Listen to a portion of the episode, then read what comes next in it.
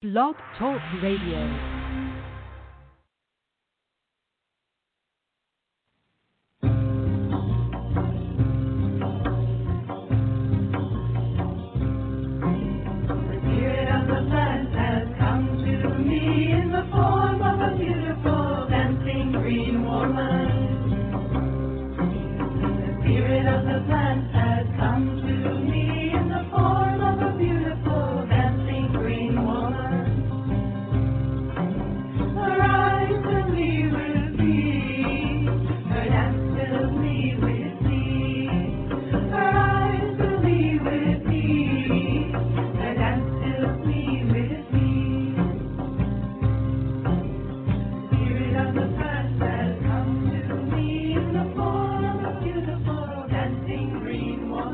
Hello and welcome. We're so glad to have you with us here this evening on Ask Herbal Health Expert Susun Weed, a two hour radio show each Tuesday night. Herbal medicine is people's medicine, simple, safe, effective.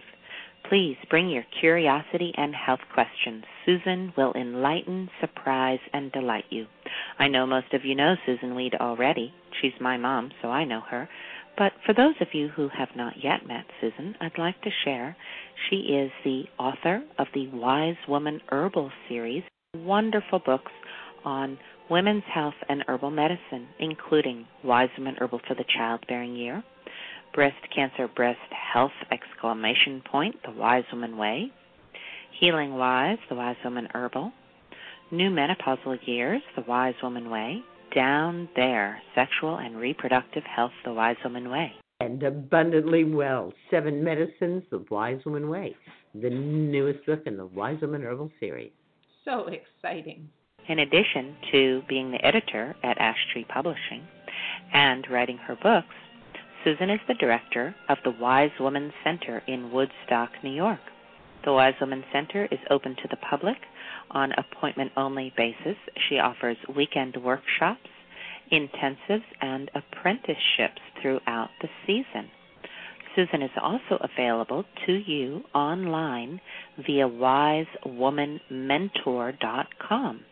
There you can go and view her weekly e-zine. You can subscribe to receive a notification via email each week, or you could join her mentorship program.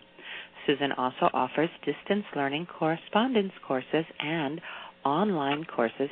At the wisewomanschool.com. Join us there for colorful, instructive, easy video courses, including Easy Herbal Medicine with Susun Weed, Happy Knees, a cancer diagnosis, adaptogens for long life, and Abundantly Well companion course wisewomanschool.com. You can also just go to her website, susunweed.com, where you will find thousands of pages online with recipes, articles, art features, and so much more. Well, for now, let's see what Susun has to share with us this evening. Thank you and welcome, Susun. Thank you, Justine, and welcome, Catherine. Thank you, Susun. Good evening. Good evening, everybody. Wow. Woo. Yay, everyone. Thank you uh-huh. for joining us. For a while, it seemed like spring was here. The daffodils are blooming. My peach tree is in bloom, but is it ever cold? I hope I'm going to get some peaches. It might go below freezing tonight, in which case all those flowers would just fall off. Even the forsythia has browned up a little from the cold nights. Oh. yeah, and so in Alaska, it's beginning to really look like spring for us up here. But we may get some more snow. So we just roll with it these times of years, folks. This is why we can peaches, right? Or preserve them. So just in case we have extra next year. yes, this is the third third peach tree that I've had that has grown from a pit in the compost. Wow. I have never planted yes. a peach tree, and I have gotten hundreds and hundreds and hundreds of pounds of peaches. It turned out that the native people of this area didn't plant apples; they planted peaches. Peaches were far more dependable for them. Everyone, I've heard this. I love this. Yes. Yeah. Odd, huh? It's beautiful food. Yeah. Well, So and it just And the and the when I heard peach tree came at such a perfect time because my Schisandra was really languishing, and the peach tree began to grow, and it said to the Schisandra, "Climb up on me." And they are such a beautiful sight together. The peach tree with its pink flowers, and the Schisandra with its bright green leaves leafing out, twined among it. And they do seem to be cooperating and living together very happily. Wow. That's great. Yeah.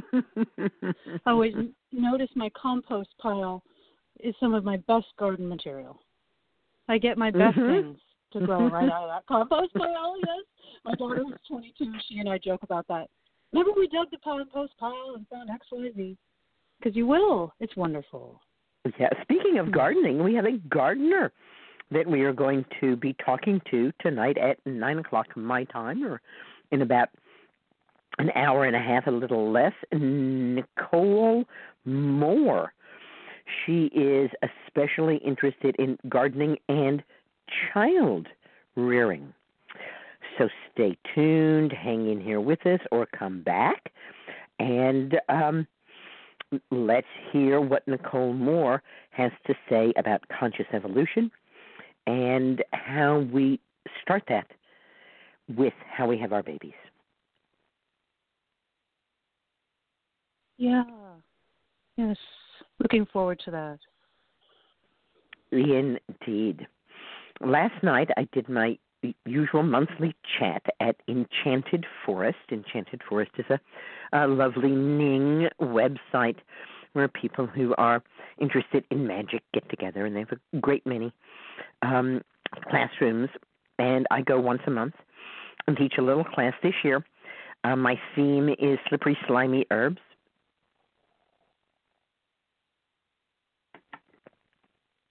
And we spent some time at the very beginning talking guess. about why slippery and slimy is so important and why Arnold Ehret's Yes. diet is not so good. And last night we talked about aloe. And of course, we all think of, oh, aloe is great for burns. But it turns out that aloe is antibacterial and, get this, on the skin antiviral. If you're Wow. concerned, right, about COVID 19, and you don't want to wear a mask, Yes. I certainly don't want to wear a mask, take some aloe vera gel and rub it all over your face. There you go. And it will kill Good any idea. kill any viruses that are on your face so you won't be transmitting them. And it will protect you against any viruses that come your way. Wow, and it's very especially effective against coronaviruses, colds and flus. How who knew? How amazing, huh? Well, I And love I always- aloe vera, and I, I always know say, oh, you know, the goddess- useful. Yeah, the goddess always um brings me um to the exact place I need to be at the exact right time. Such a blessing. Exactly. Exactly. We have so much all around us, and you are such a wealth of knowledge on many, many plants. So wherever we are in the world, if we ask you, chances are you have a tremendous amount of information for us to benefit from. Thank you. Thank you. We're It's we're seeing experience. a big uptick in people coming to get the free course at Wise Women's School. So we want to remind everybody that there is a free course on herbs to help you prevent and deal with COVID nineteen right there at wisewomenschool.com. And um, come and join the other people who are making use of that. Sounds good to It's me very beneficial. Just a few statistics that I gathered this week. A Yeah. average year in the United States, a million people have a heart attack. To say not That's all of really them die. N- nonetheless, your chances of dying of a heart attack this year are 10 times greater than your chances of dying of COVID 19. Why do Heart attacks and heart disease kill more than half of the people who die every year. So I'm wondering why we we are not, you know, as a culture saying, "All right, everybody out there, get out, you know, and get your heart healthy." And cancer is also a very big killer. Your chances of dying of cancer are four times greater than your chances of dying of COVID 19 this year. So keep those things in mind. Keep yourself healthy. The um, World Health Organization says that on a yearly basis, um, between 290,000 and about 700,000 people die of the flu. So the mildest flu year, 290,000 people die of the regular flu. At this point, the death rate from COVID 19 is still less than half of that low number. I've heard some pretty fearful things. Somebody told me 7,000 people are dying a day in New York of COVID 19. No, 7,000 have died since the beginning of January, but not a day. And somebody said, Oh, I hear that it attacks your organs. No, it doesn't. But if you have something wrong with your kidneys or your heart or your lungs, then those things are not going to be able to withstand it for sure. So I'm hoping that putting something in perspective will help us all be a little calmer because, of course, fear and anxiety is very bad for your immune system.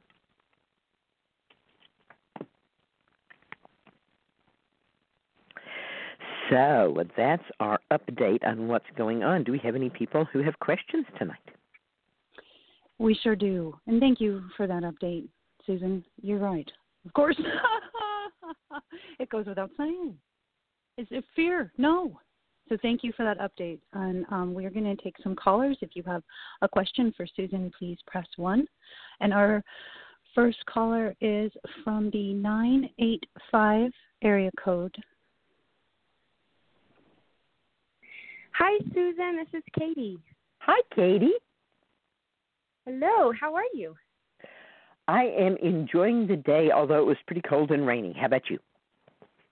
I'm good. I'm I'm making bread actually. So I'm going to ask my question and then probably have to listen to the call later because I have to do some um, stretch and folds.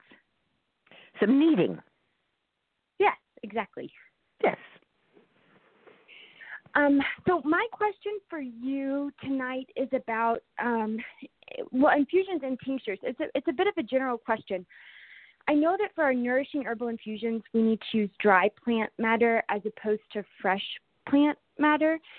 And that makes sense from a volume perspective because fresh plant matter, you know, takes up so much space. And I've also heard you say it's because because of cell wall breakage, like we need dry plant matter. But I guess I'm confused. If I put like fresh comfrey in a jar and pour boiling water over it, aren't the cell walls going to break? No, if you put a piece of wood in a jar and pour boiling water over it, at the end, will it not be wood? It will still be wood. That's cell walls. The wood is made of cell walls. Mhm. They're very, very well, tough. what about com- or what about a leaf? It doesn't matter. I'm sorry. What about doesn't is not a question.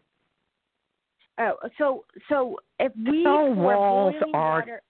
Plants have cell walls. They are very tough. They can be broken by applying heat for sufficient time, freezing, dehydrating, fermenting, and covering in oil. And you can tell when cell walls are broken because there is a color change and a texture change. If you take fresh nettle and drop it into boiling water, there's no color change or texture change. Even if you cook it for an hour, there's very little color or texture change. I usually cook it for a couple of hours, turn it off, let it steep, and then cook it for another hour or so before I serve it. And there's still not a lot of color and texture change because cell walls are tough. Mhm. When you're making a tincture, however, you don't need to break the cell wall because the tincture is being made by osmosis. a little bit more with salt. You know, this idea that like if we apply salt, salt's drawing water out and then at the same time salt's going into the matter to the plant matter because we're you know it's just trying to balance itself. But the same thing happens with alcohol? Osmosis is the desire of constituents to be the same on both sides of a permeable membrane. okay. So when you put the fresh plant in water, the fresh plant is already 75% water.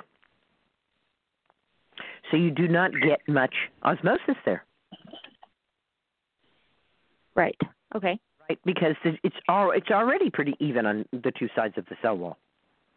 Mhm. When you use 100 proof vodka, and this is why 80 proof doesn't work, right? Because it's only 40% alcohol, so it's still 60% water, so you don't get a very strong osmosis. But 100 proof is 50% water and 50% alcohol. So now there's a big enough difference between that 50% water and the 75% water that the plant wants to equalize across the cell wall. Okay. And so it gives up its constituents into the menstruum, into the alcohol water, in order to get more water into it. In order to to get the extra water that it has over into the other thing, it gives up certain things, and that's how a tincture is made. The drive in making tinctures has been for hundreds of years to make the tinctures more and more drug like. The more surface area of the plant that's exposed, the more of those constituents will go into the alcohol. So, first dried plants were used, and then dried powdered plants were used because that maximizes the surface area. And with the ability to create high proof alcohol, which is not easy to do, that started being used because, again, there's a much greater difference there, right? If it's 198 proof, then that's only 1% water, so you have a huge osmotic draw using that, but you don't get any, any of the water soluble constituents. I remember my peers coming to me rather, you know, with egg on their faces when the big news was that half of the active compounds in echinacea are water soluble. And it was one of the reasons why the echinacea tinctures that I was making and my students were making in 100 proof vodka, which is half water and half alcohol, were outperforming the echinacea tinctures they were making with 198 proof because while they were getting more of the alcohol soluble constituents, they weren't getting any of the water soluble ones. Okay, well that is that is what I needed to hear because I realized that I I've been do I I do what you say. I've been doing infusions with dried plant material, making tinctures with fresh plant material. But when people ask me, I just realized that I was repeating what you said and not fully understanding it. So I felt like I needed to ask you that question, and I'll probably re-listen to your answer when I re-listen to the blog. It's a deal. Thanks for your question. Okay. Thanks for calling Dreamsland. Okay. Thank you, Susun. Bye. Thank you. Good night. Good night. Next caller is from 781. Hello? Hello, 781. Hi, Yes. that's me. Hi, thank you both for taking my call and being here and being such a support um, at this time and, and many other times. Um, I wanted to say just anecdotally, um, I had read your your new book abundantly well and finished it, I guess, for the second time right before all of the uh, the hysteria around COVID. Um, so I felt so prepared at the beginning, and and I also have been listening for uh, quite some time to your blog talk show and had been uh, listening to you talk in general about antivirals and and what we can do to keep ourselves healthy in general. Um, so I was I, I have not been fearful of um, of this disease from the very beginning, and I'd have to say, you know, watching your very generous uh, videos and courses, um, appreciated, and, um, and and many of them I had already put in place, you know, and I felt reassured that that um, you know I've been listening all these years. So I just want to say thank you so much uh, for for that and that generosity. And thank you for helping me restore herbal medicine to its rightful place as people's medicine because you're the people. Yeah. yes, I, thank you. Uh, I, I have a couple of questions. They're more, um, I guess, kind of technical as well. Um, I had heard, you know, over the years I've been um, working with St. John's Wort, St. John's Wort, and I was at a herbal talk. Um, well, not recently, but yeah, about a year or so ago, and um, it was a, an herbalist who um, said had trained with you to some extent, although I don't know to what extent that was, um, and had warned of heart disease um, and people using heart people with heart disease working with hypericum. She basically said stay away, and I hadn't really seen that or really heard that, and at least from from what I you know the podcast and and whatnot. Um, do you have any recommendations around around that or cautions of working with St. St. John's wort, or is that one of like a capsule caution more than than like a tincture form? Well, that was my question. Did she specify what part of the plant, when it was harvested, how it was prepared, and what dose? She she didn't. She just said in general, and and I'd have to say she it's was. Folklore. It was a, it's folklore. Right. It's not herbal medicine. Okay. Giving a lecture like a weed walk, basically, and showing how to tincture. And in that, she didn't specifically say the Mhm. heart disease or, or, you know, the caution around heart disease was specific to capsules. It was more in, like a blanket warning. Um, I certainly have never heard it. As a matter of fact, I've heard quite the opposite. okay. I know people who've taken and continue to take as much as a dropper full every hour for decades with no ill effect. Okay, great. With with heart disease, who have have some. I don't know if they have heart disease or not. Okay. My guess, and it is just a guess, is that what she's talking about or thinking about is that hypericum increases the liver's ability to get rid of drugs and chemicals. And so perhaps what she was saying was shorthand. People who have heart disease and are taking drugs to maintain themselves may have repercussions if they take hypericum because it may cause them to clear their drugs faster. That makes sense. But it's just a guess. I really do not know if that's what she was getting at. Okay. Okay. That, And that's again, you know what? uh, When I've been able to follow up on any of that, it has pretty much been the capsules. I, I was assuming that was the, the case. Um, but But if I- I she's hadn't describing how to make the tincture, it's confusing. yeah, Yeah. right. It was in. It was literally during a, a weed walk when when she's showing us how to how to make the tincture. Right, exactly. Um, so, um, you know, one of the kind of amazing things that I did in Abundantly Well uh, was I admitted that after, you know, quite a few years of saying, oh, does this herb interact with this drug and do you have to watch out for that? I just threw all of that aside and said, you know, there are so few herb drug interactions. And Mhm.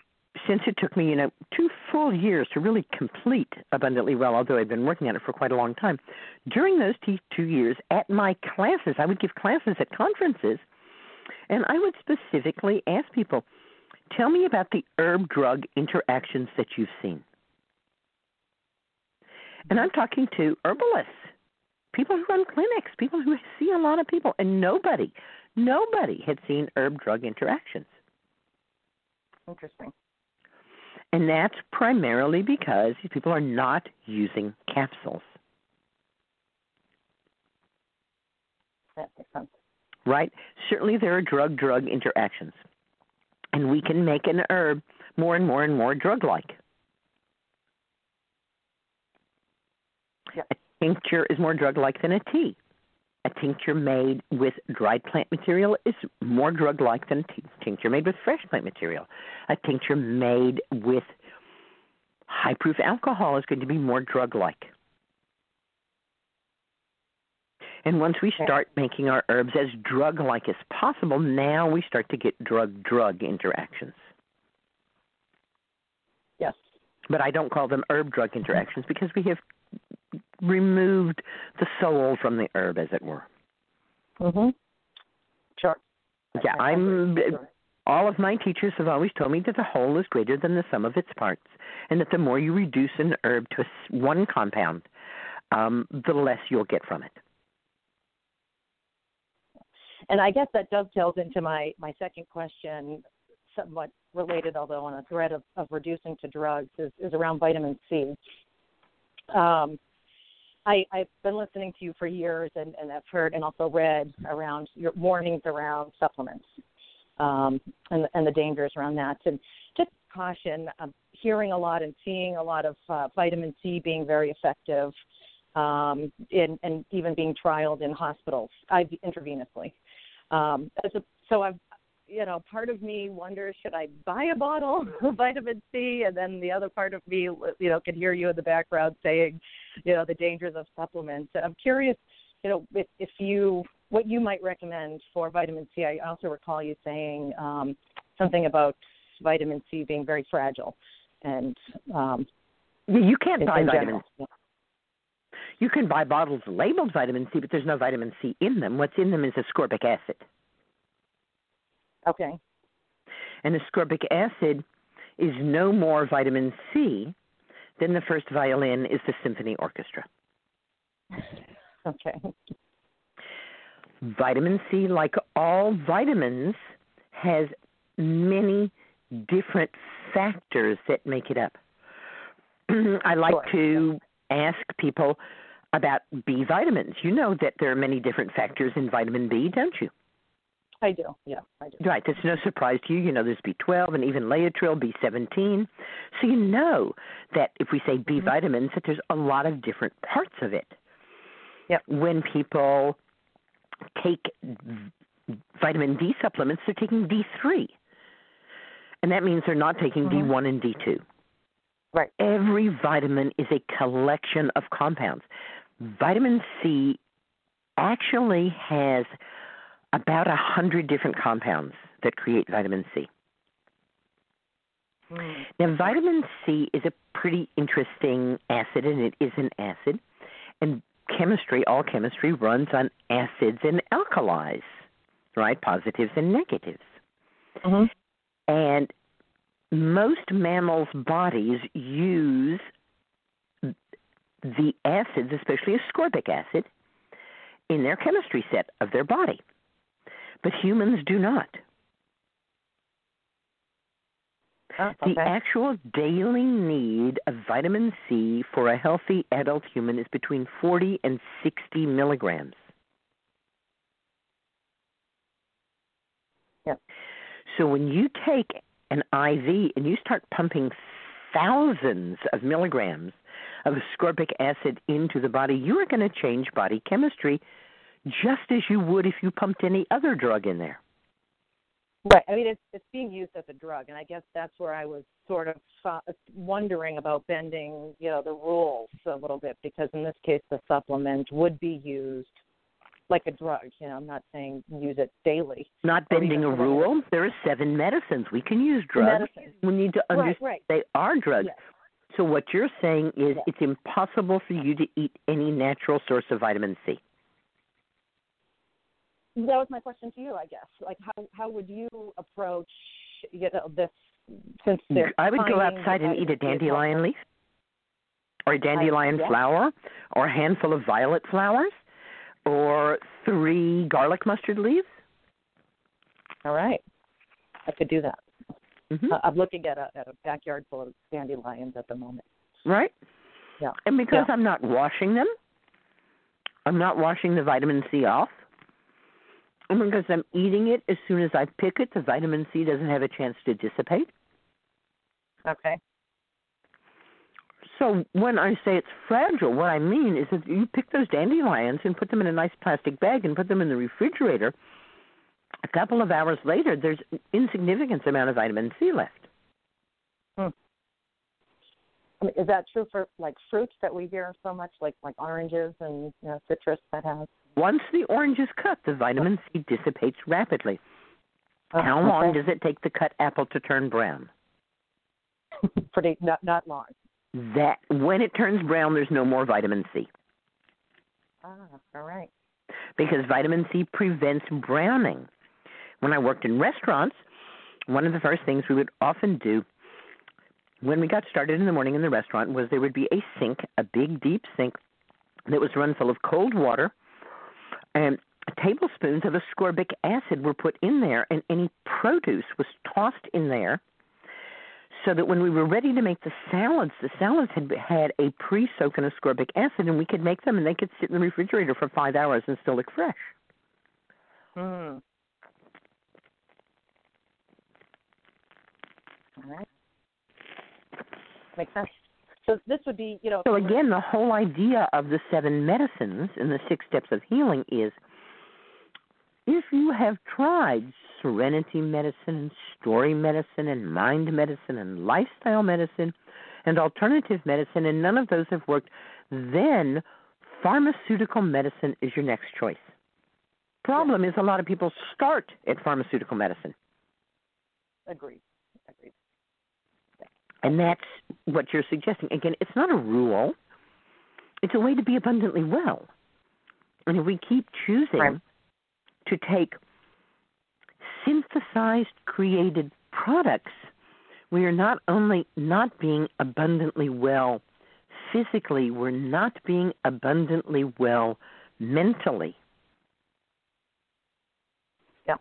I once attended a class taught by Ryan Drum.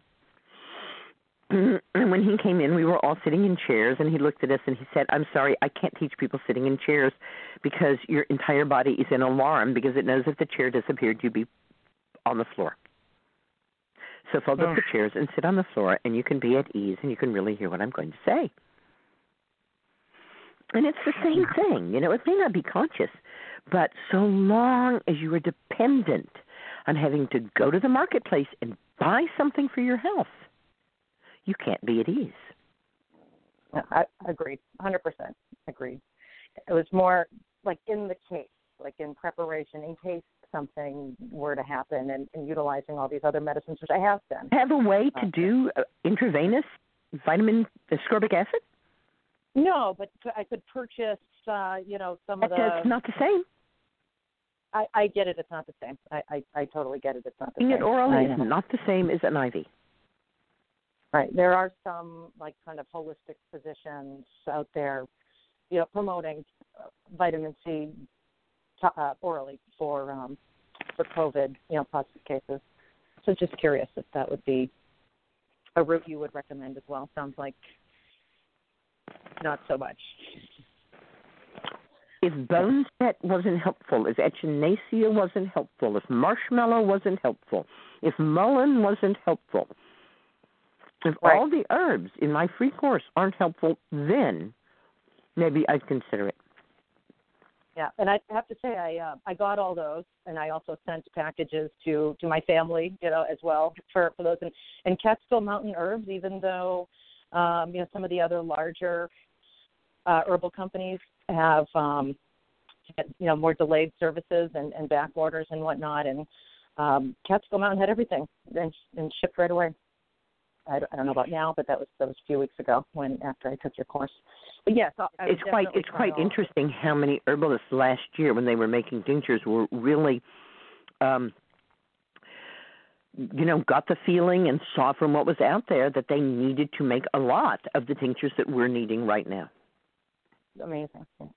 amazing, great. And and I'd, I'll I'll end with this because I don't want to take up uh, you know, other other folks' time.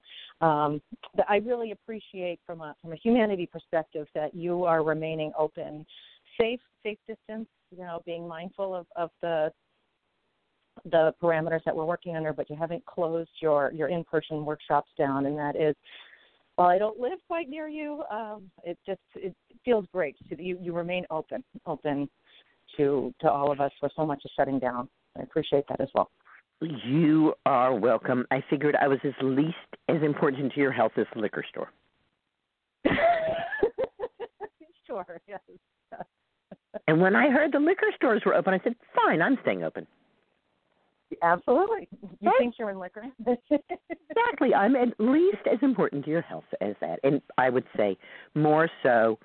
And the truth of the matter is, and especially, you know, it's coming up over and over again tonight, in order to really be with the plants, you need to be with the plants. You need to smell them and see them and taste them. Talking about them, virtual stuff. It's beautiful.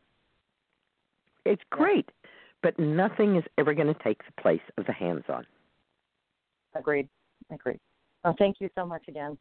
You are welcome. Great. Green blessings. Thanks for your call. Green blessings to you too. Thanks. Bye. Next caller is from 914. Hello. Hi. Hello. Hi, Susun. This is Natalie.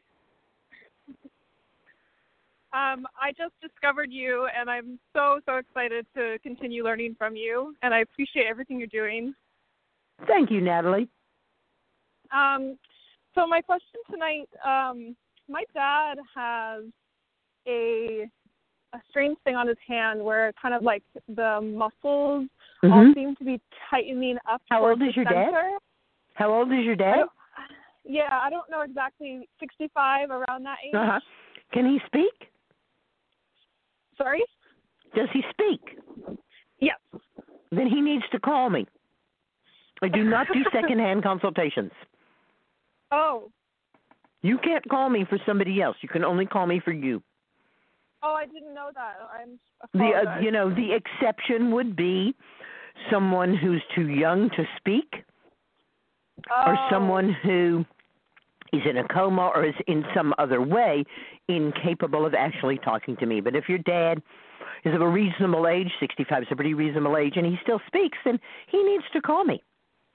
And if he Okay, I doesn't want to call me, he's not interested enough to do it. You're wasting your time. Right. Okay. I- I apologize. I didn't realize. I I was just gonna double check a remedy that I had researched on my own, but never mind. Okay. Green blessings. Thanks for your call. The next caller is from 951.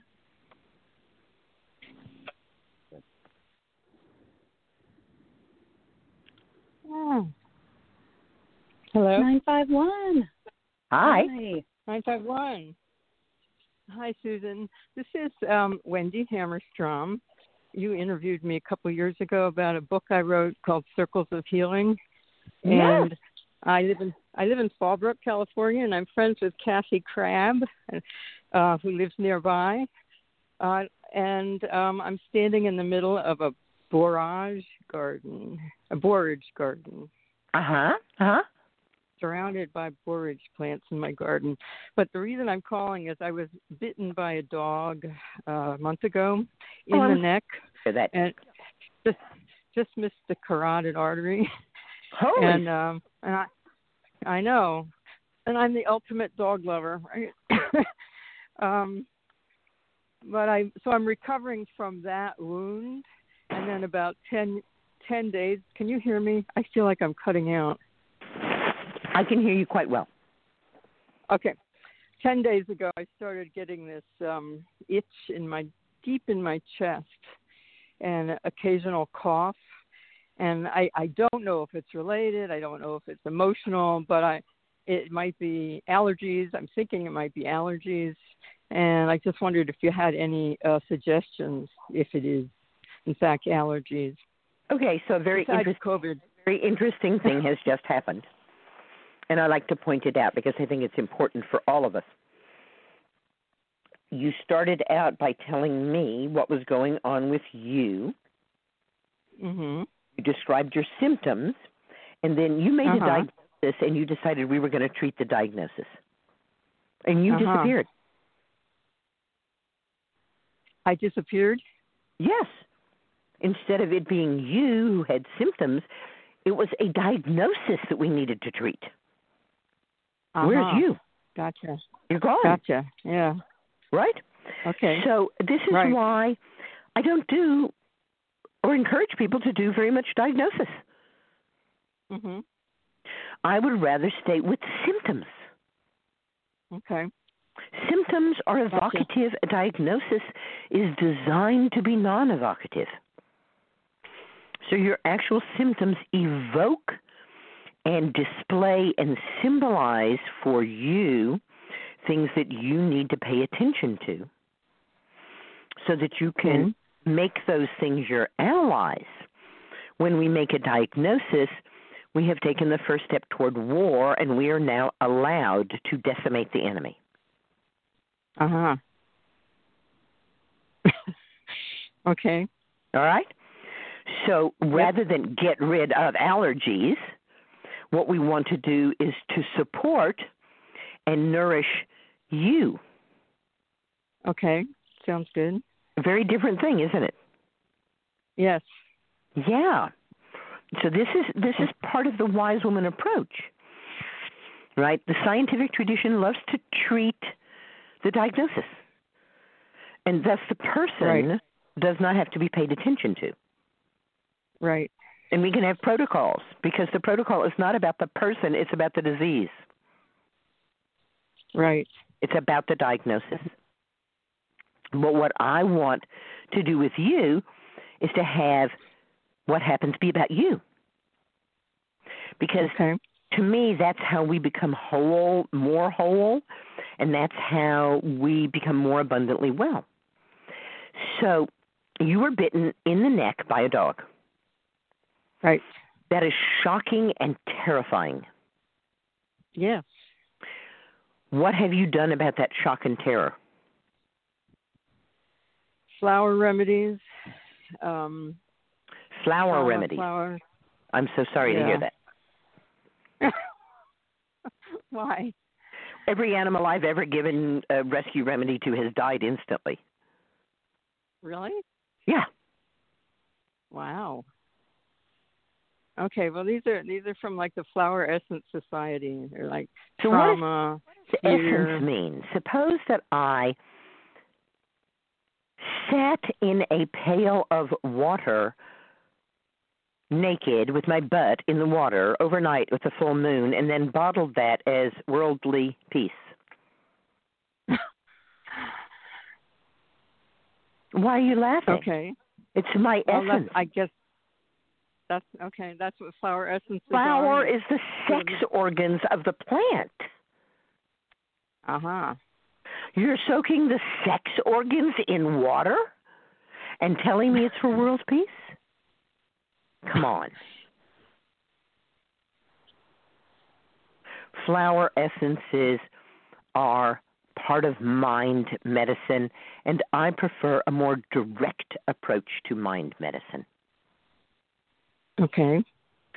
Again, I don't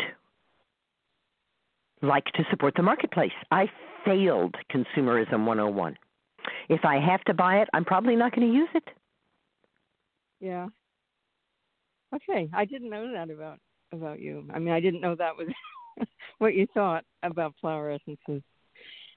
Yeah, I have given, you know, several lectures over the past 25 years at large herbal conferences saying, you know, flower essences have nothing to do with being an herbalist Uh huh.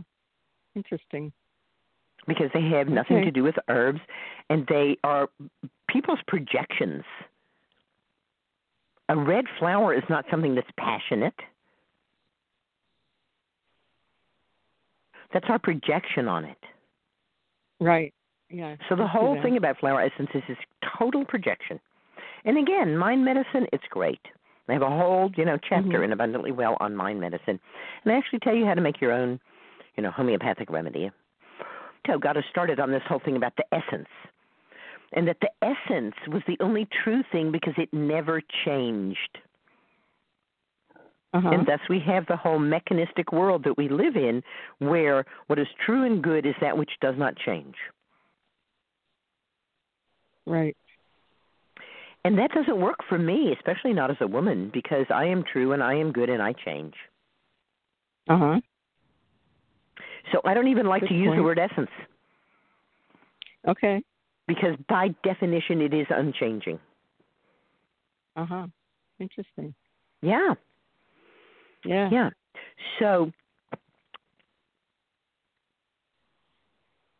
I see and have always seen being attacked and bitten by an animal as an initiation.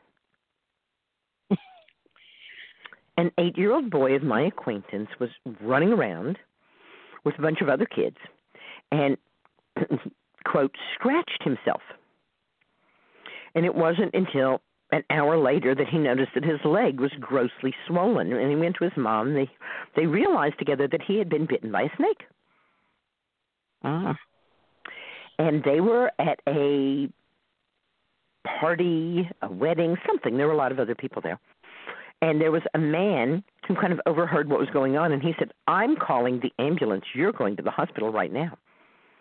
And this young boy's mom did not want to take him to the hospital. And they actually had to like sneak out the back way Uh-huh. and you know deal with it at home.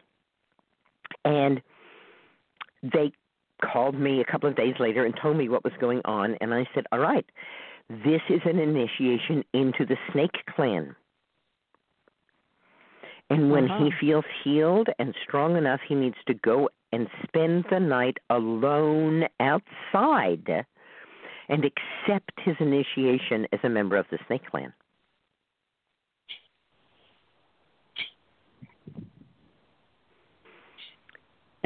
And did he? The worldview that we are presented asks us, especially as women, to see ourselves as victims.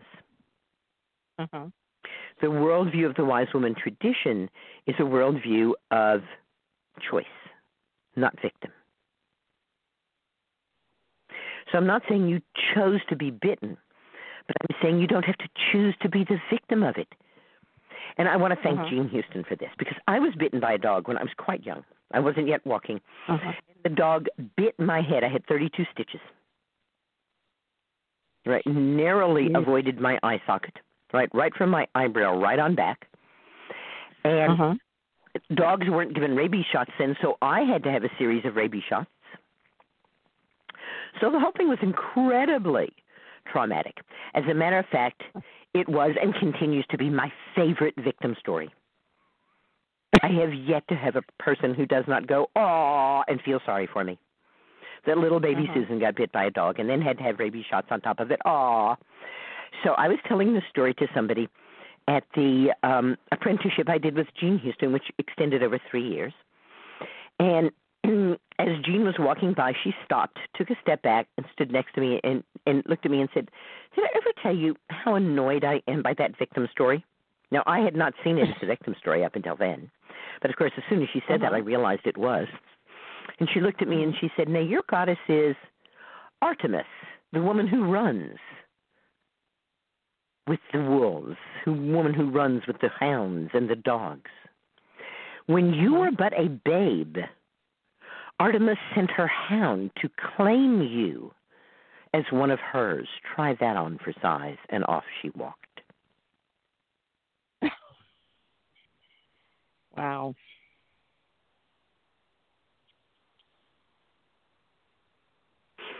I'm reading a book to my granddaughter, and one of the chapters is called Pandora's Box. And it's not the story of Pandora, it's something else that's going on in this novel that we're reading. But I asked her if she knew about Pandora's box, and she said, "Yeah, yeah. Pandora was like this girl, and she was given a box, and she wasn't supposed to open it, but opened it, and all these bad things came out." Uh huh. And I said, "Yeah, hmm that's a pretty European telling of the tale, isn't it?" Right? Weak woman, weak girl is given a gift, which is half a gift because she's not allowed to open it. Now, what kind of gift is that, huh? Here's a gift for you. Don't open it. And then she's so weak that she opens it and she's punished by all these bad things coming out. I said, now here's a similar story, but from a different place. It's from India. And I'm not going to tell you the whole story. It's a wonderful story. I love to tell the whole thing because it has a lot of repeated elements, which we always love in stories. But very, very simply, the story is that the great goddess made everything on earth, everything in the water, and everything in the air. And doing all this work exhausted her, and so she went to sleep. And in the mm-hmm. water and the air and the earth, things were very good indeed, and everything thrived. And so there were more and more babies, and things got crowded and crowded and crowded and crowded. And finally, in one great voice, and I, you can tell I've left out the middle of the story. Finally, in one great voice, everything said, "Goddess, Goddess Mother, you've got to come and help us. You know that we're just too crowded."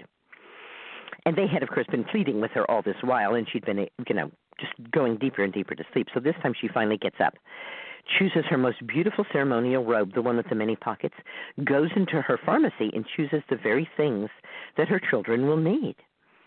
And she then goes to the sky and the earth and the water and gives her gifts of death, disease, accident, and injury. And the crowding is at an end. Huh. So, same story, right? But what a different view of the woman we have. Right. She made a choice.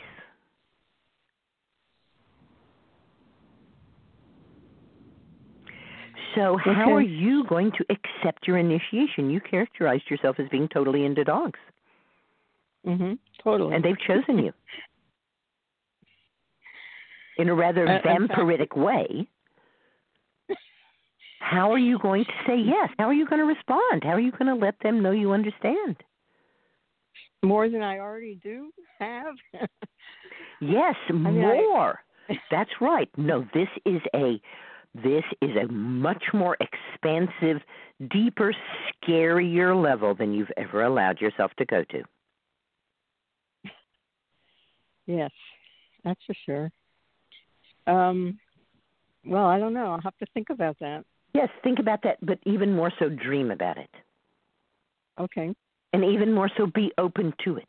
Go out with nothing in mind and allow images and thoughts and desires to come up in you. Okay. And especially when you feel the wound, when you feel it healing, when you're doing anything about it. You know, ask yourself, how how am I allied? How does this help me? How does this add to me? Okay. And then we can also deal with the other thing that you're feeling, which is some discomfort in your chest, a little itchiness in your chest, Yeah. like in your lungs or on the skin of your chest, Inside, deep inside.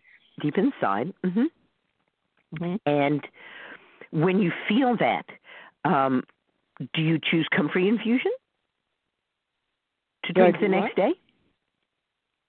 Do you drink nourishing herbal infusions? Yes, I have been. Well, Wonderful. So what I'm saying is the next the next day after you feel that, um, to Mhm. drink comfrey infusion, comfrey. Okay. right? Because comfrey leaf is a tremendous ally to the lungs.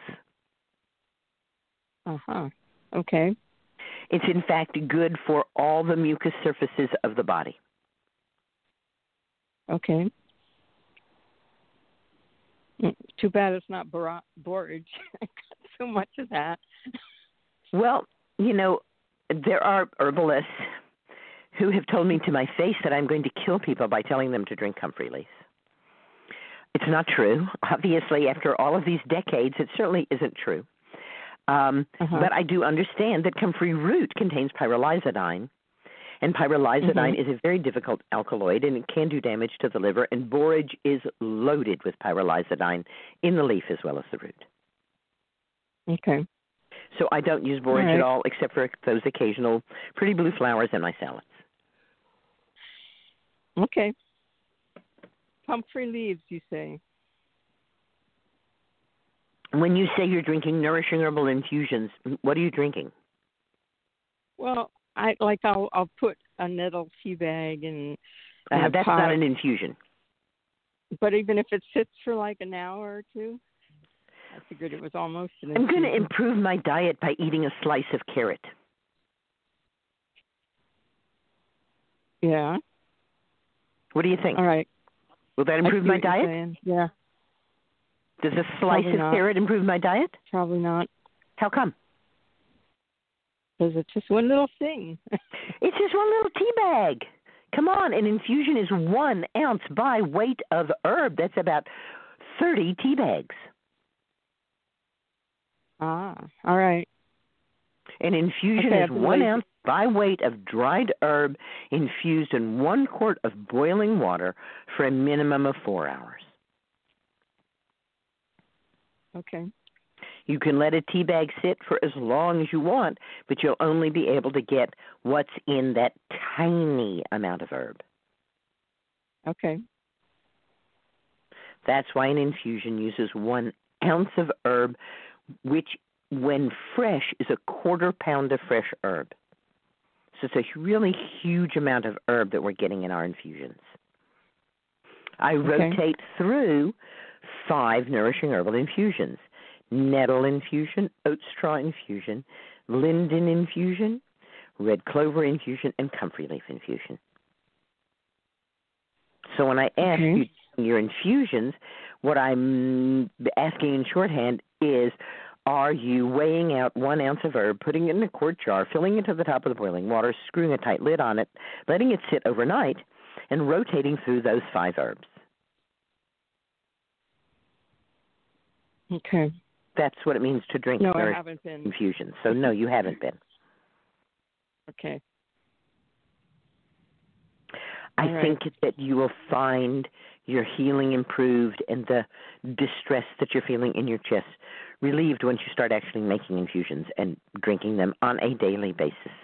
Apprentices are not allowed to drink anything else, not even water. Okay. Okay. So you said com- comfrey nettle. Where were the other three? Comfrey nettle, linden, Okay. red clover, Uh-huh. oat straw, one at Uh-huh. a time. Not mixed, Okay. but one at And a time. And you're saying fresh herbs? No, I'm saying dried dried? herb. Dried. Okay. One ounce by weight of dried herb. Okay, I can do that. Good. And what I'm saying is that it, one ounce of dried herb is the equivalent of four ounces of fresh herb. So an ounce of dried herb is the equivalent of a quarter pound of fresh herb. Okay. I'm not saying to use fresh herb, I'm saying to use dried herb, but I'm giving you an equivalent so you can have an idea of how little herb you've been using. Okay. Certainly I- made I all the difference in my try that. herbalism when I went from teas to infusions. And I thank you, Juliette de Baïracli Levy, for turning me on to um, needing to eat more than a slice of carrot. okay. All right. Thank you. I will I will try that. Thank you. Great question. I really enjoyed speaking with you. Green blessings. Yeah. You you too. Bye. The next Okay, that's about our first hour. Let's see how many people we can fit into our last half hour here before we get to learn Yes, more about gardening and um, childbearing and childhood from our guest. Yes, yes. And you know, Susun, I have my own personal step one, which is whatever is going on in Catherine's life. Am I taking nourishing herbal infusions? Yes, I'm drinking them, but not enough. as long as I do step one, I'm doing good. So, uh, Yeah. Thanks for checking Yeah, it's a little What did you confusing to me to hear it called step one because, of course, I have worked for many, many years with Yes. the six steps of healing, and that would be um, that would be step three: nourish and tonify. Right. That was my joke for you because you know you're on step one. Oh, but you know what, Catherine? I'm autistic, and so autistic people don't get jokes. Oh, I'm so sorry. I okay, yes, don't, I get that. Yes. Don't make jokes because either I just will not get it at all, or I will get offended. Oh, okay. My Okay. personal first go to, the personal first thing I do in my life, my first go to is always listen to your advice about the nourishing herbal infusions before I worry about anything else. If I'm taking my nourishing herbal infusions, I'm okay. We're all good. And I- I Usually, it, we have that it provides you know such dramatic nourishment to all of the systems of the Yes. body that even when we're facing challenges like accident, injury, disease, right? Thank you, gifts of the goddess Mhm. there, right? That we can make our way through dealing with those things um, eh, with more abundant wellness because of the background of those nourishing herbal infusions. So thank you for reminding us of that. We appreciate it. Yes, I love to share my experience as someone who just admires your work, does my best to follow your advice, and I've applied it for a while. And if we're drinking our nourishing herbal infusions, you'll appreciate doing it. Let me put it like that. So, um, There thank we you go. for touching on that again for everyone. as a humble listener, I want to reflect that this is something. If you're brave enough to just give it a shot, you'll be happy. Um, we do have a lot of callers, and it looks like Nicole has uh, dialed in, ready for her interview later as well. Good. Um, and if you, yeah, if you want me to, Many questions another we can answer I in the have next half hour. There we go.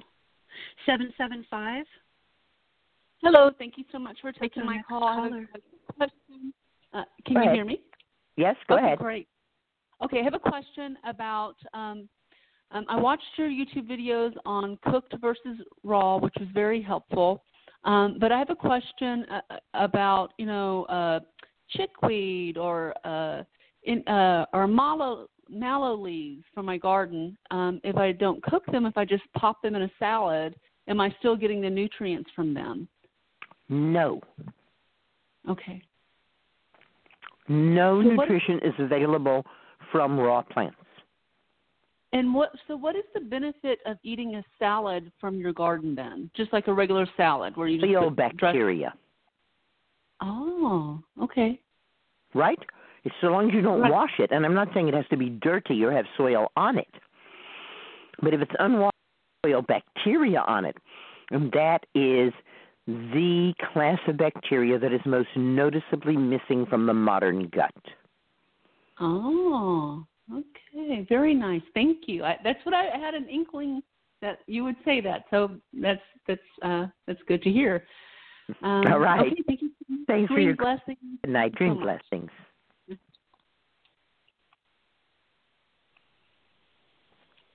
All right. The next caller is 561.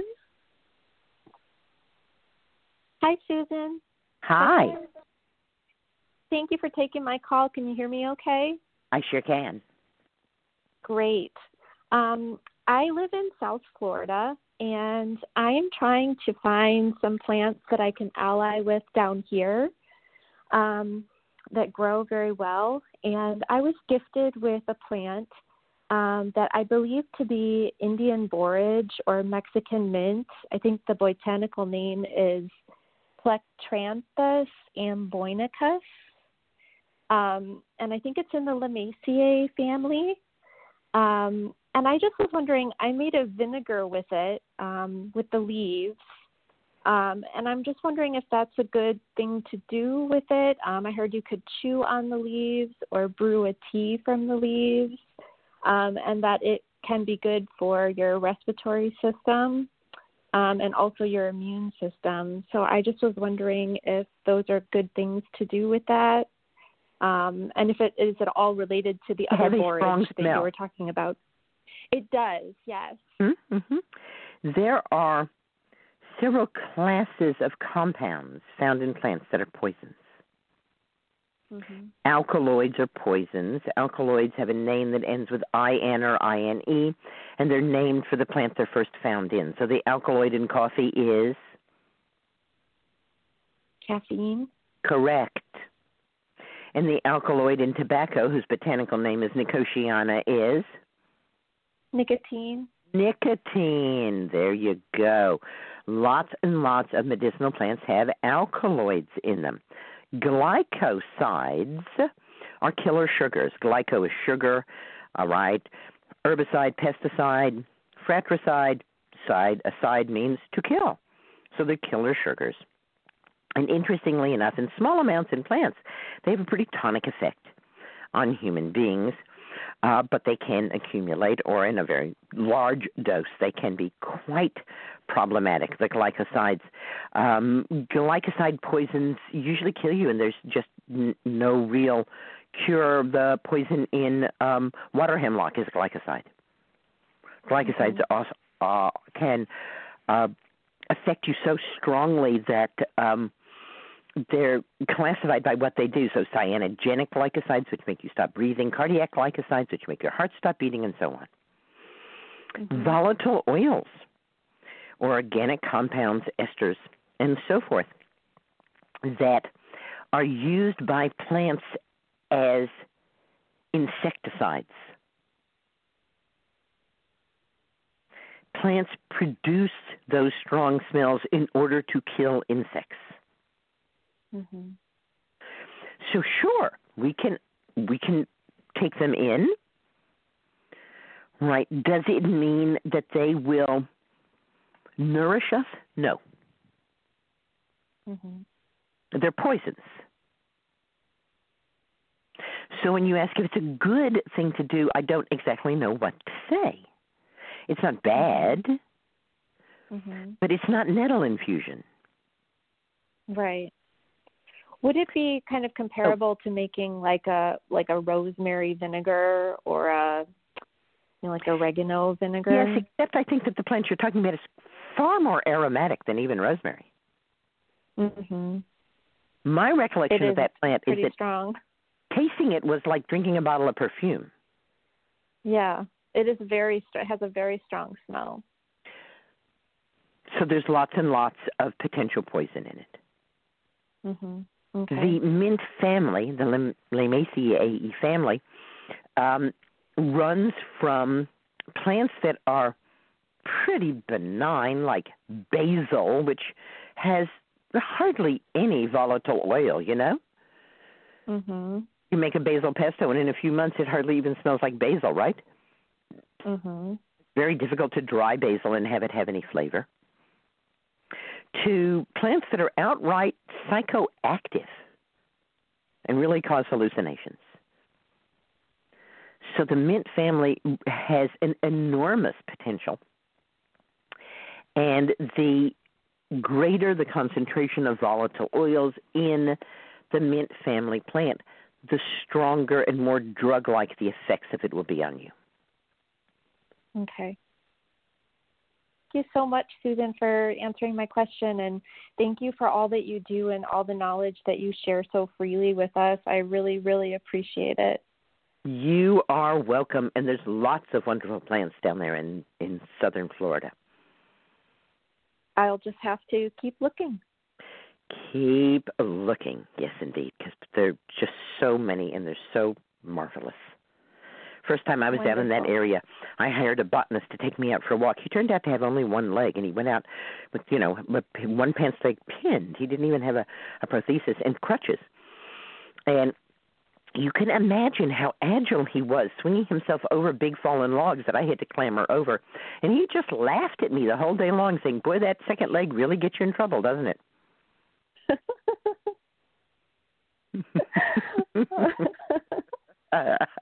So that was my introduction to the plants of, of southern Florida. At the end of the day, he looked at me and he said, "You know, you've seen more orchids than today than most people see in their lifetime."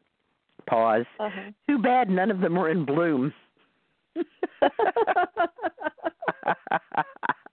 of course, what we saw were these white rooty things, right? Uh huh. Maybe a green leaf here or there, but not much. Right. Thanks for your call. Green blessings. Good night. Green blessings, Susun. Thank you. The next call is coming from 347. Hello. Hello, three four seven. Come in. Oh, hi. Thanks for Hi. taking my call. Yeah, Hi. good. Tell us what's up. I, um, I wanted to ask about um. I don't think I ha- I don't know if I have fibroids, but I I did have fibroids uh, like a year or two ago, uh-huh. and I and I got surgery to remove it. But um, I've had heavy bleeding since then. But I've I've always had heavy bleeding since I was a teenager, Mm-hmm. and I'm and I'm just about had it. And, and I'm just trying to figure out herbs that um can help me with hormonal issues or heavy bleeding or well, I don't know. usually heavy bleeding is not a hormonal issue. Usually heavy Oh. bleeding is a dietary issue. When was the last time you ate liver? I don't eat liver. Mm-hmm. There's problem right there. When was the last time you ate red meat? Eat red meat, but I I real I was reading something about because you know fibroids. I guess it's a catch twenty two because fibroids. Not that I have it, but fibroids can cause anemia. And then I heard something. I was reading something about, but heavy bleeding had something to do with low iron. That's what I'm getting at. What? Exactly what I'm getting at. But but Here's isn't the the deal: bleeding the less causing you to iron in your blood, the mm-hmm. easier it is for you to bleed. The more you bleed, the less iron there is in your blood. It is an extremely rare woman between the ages of 15 and 50 who is not deficient in iron. Almost Okay. all menstruating women are deficient in iron because the menstruation itself, even if it is light, loses you enough iron to be deficient. Should you, mm, you know, be deficient enough that now your bleeding is increased, you're going to lose more iron, and it only takes a few months for this to actually get to the point of hemorrhage and emergency hysterectomy in some cases.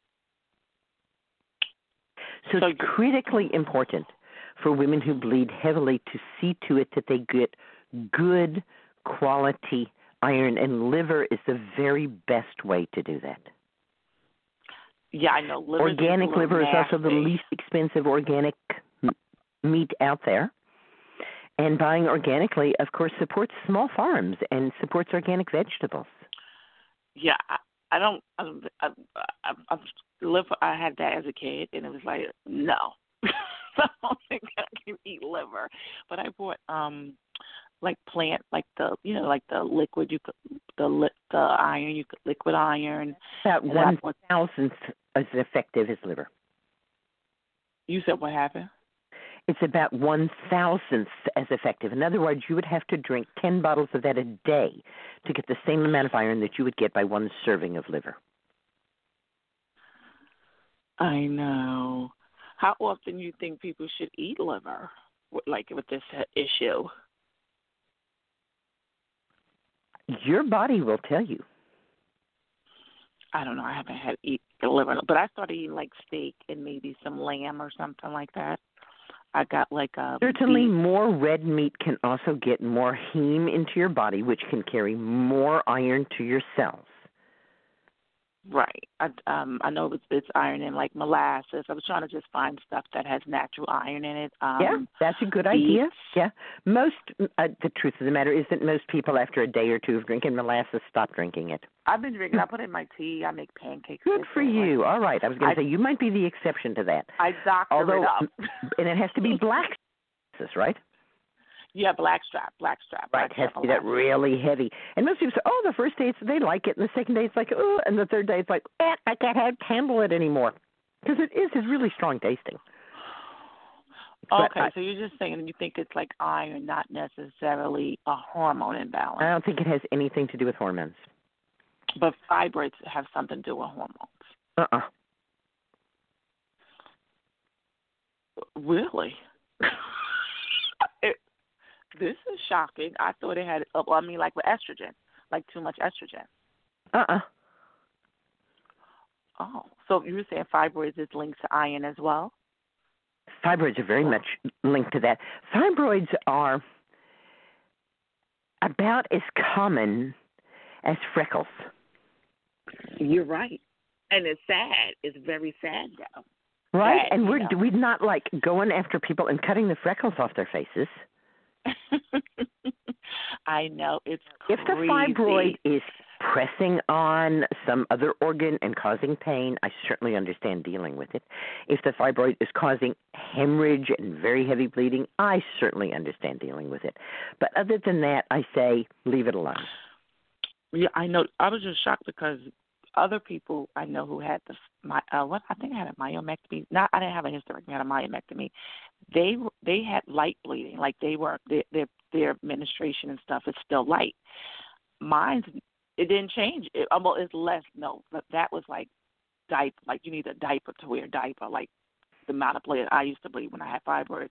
But even though I had the surgery, I realized it's still heavy bleeding, and it's like, well, I lived with a woman who used two tampons and two pads and still left a trail of blood to the bathroom.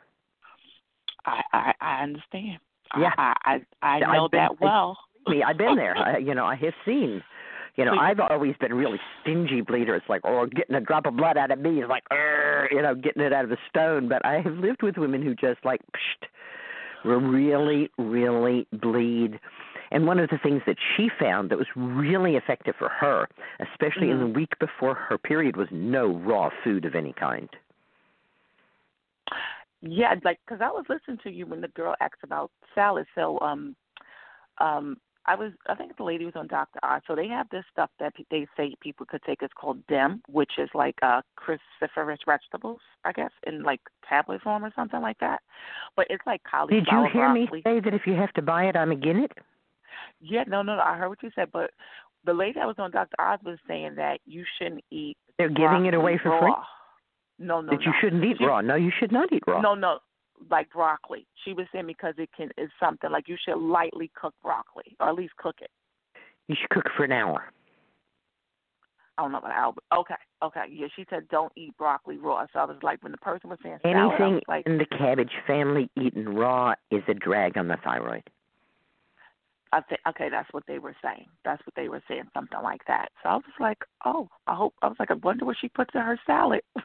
you, know, when you when you were telling her, Uh, we only like, make green salads here. We only use leaves, and we use leaves of wild plants, and of course flowers. Oh, okay. I was just like, I was saying to myself, hope she don't put broccoli in there. no, not broccoli or cucumber, or tomato or pepper. Any of in no vegetable. It's a it's a green salad. Oh, okay, okay. You so you think cucumbers should be cooked too?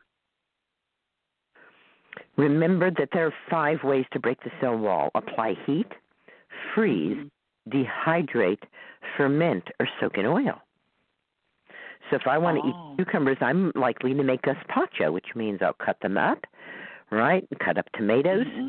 add some salt, add some oil, and let it marinate overnight. Oh, okay. Now it's cooked. Oh. Okay. Okay. Well, thank you. I'm gonna um check into this whole thing yours with the iron and um you were I didn't know iron low iron cause fibroid. Oh, You know, let Yellow dock tincture taken in small amounts also helps activate any iron stores in your body so that they can move into the blood. yellow dock. Yellow dock tincture. Don't take too much, just a little bit. All right. Well, thank you. Thank you so much. You're welcome. Dreams blessings. Good night. Bye.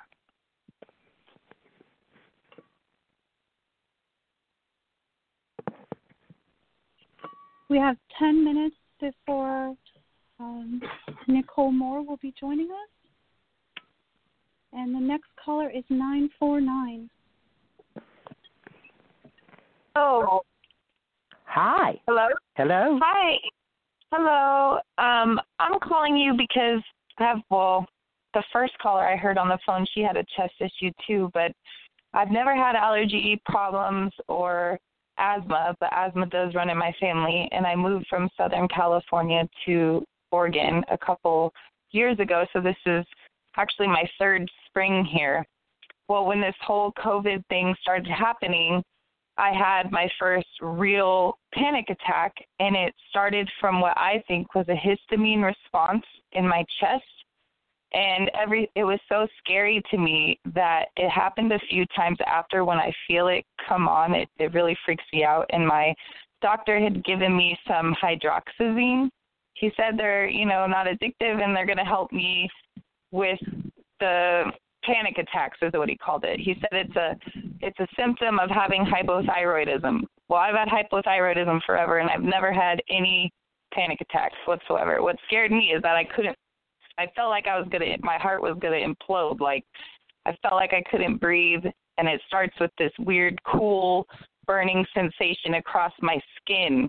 That's how I know it's starting. And a friend of mine in medical school said she thinks it's a histamine response to some sort of allergen and that um that's what triggered the panic attack. But my doctor disagreed and I feel like she's more accurate than he is and I just wanted your opinion about what you would do. I've been drinking comfrey leaf um today. I heard you mentioning that for lungs. Yay, comfrey, huh?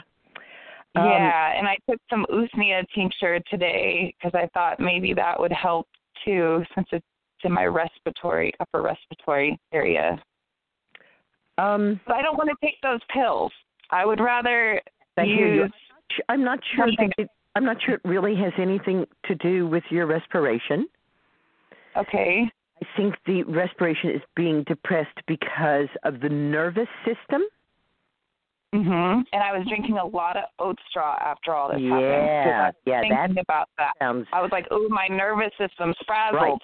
Your nervous system sounds very frazzled to me, and um,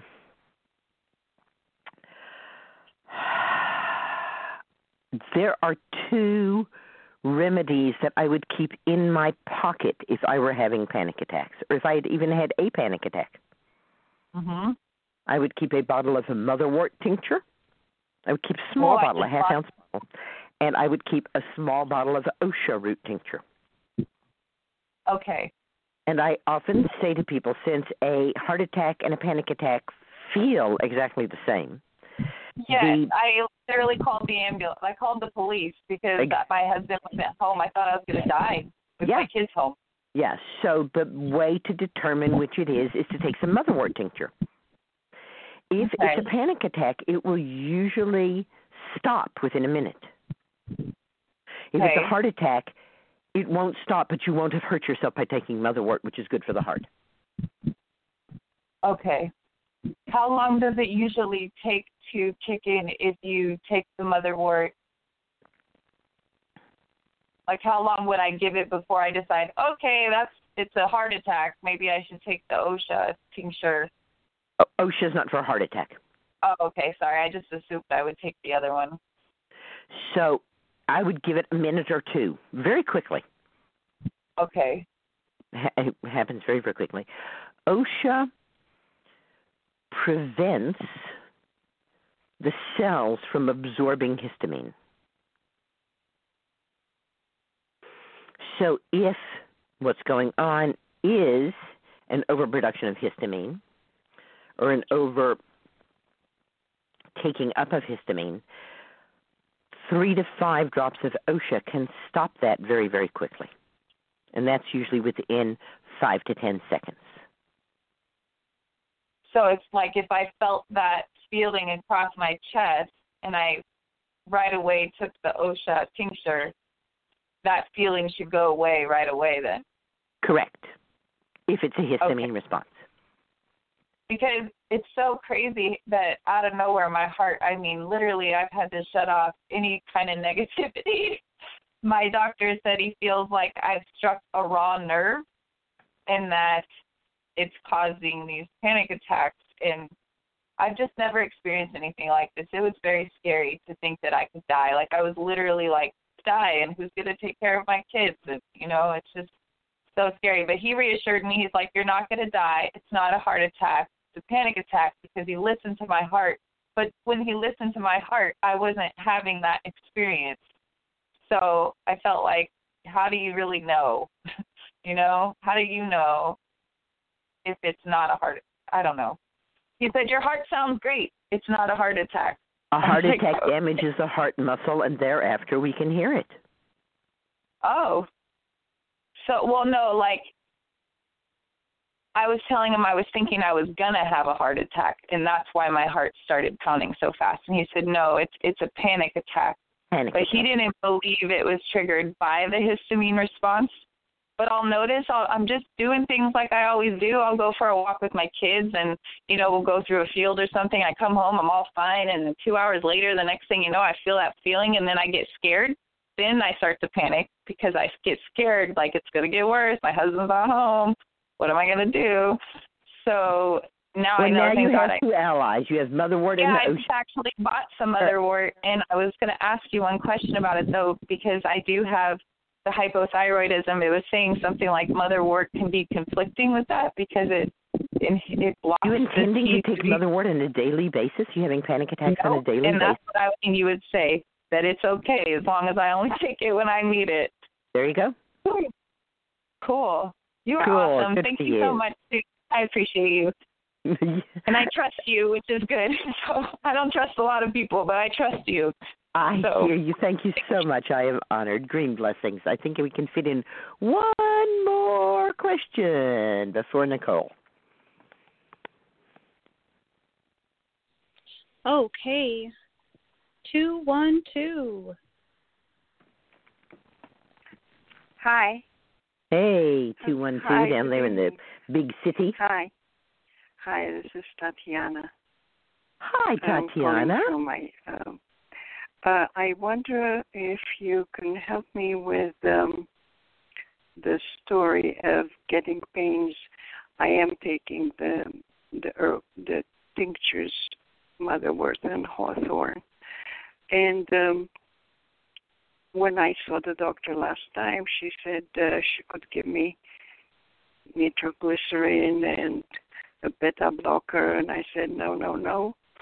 And now I'm a little concerned. I am aware that usually I'm stressed, but I I feel like pains on my left side uh, of the chest, and that's the the side that the doctor told me it's not functioning properly. Uh, if I take more motherwort, would that help? It will help. There's nothing to be afraid of in terms of nitroglycerin, however. What nitroglycerin does is it immediately dilates the blood vessels. Yeah, that's why. Yeah, I, I and it's non- non-addictive and basically has very little side effects. The only real danger you can get into is if you take a lot of nitroglycerin. All right, a friend of mine uh thought she was having a heart attack, and so she decided to take a whole bottle of nitroglycerin. And they told her she was lucky she survived it, and the only reason she did was it was way out of date. Oh God.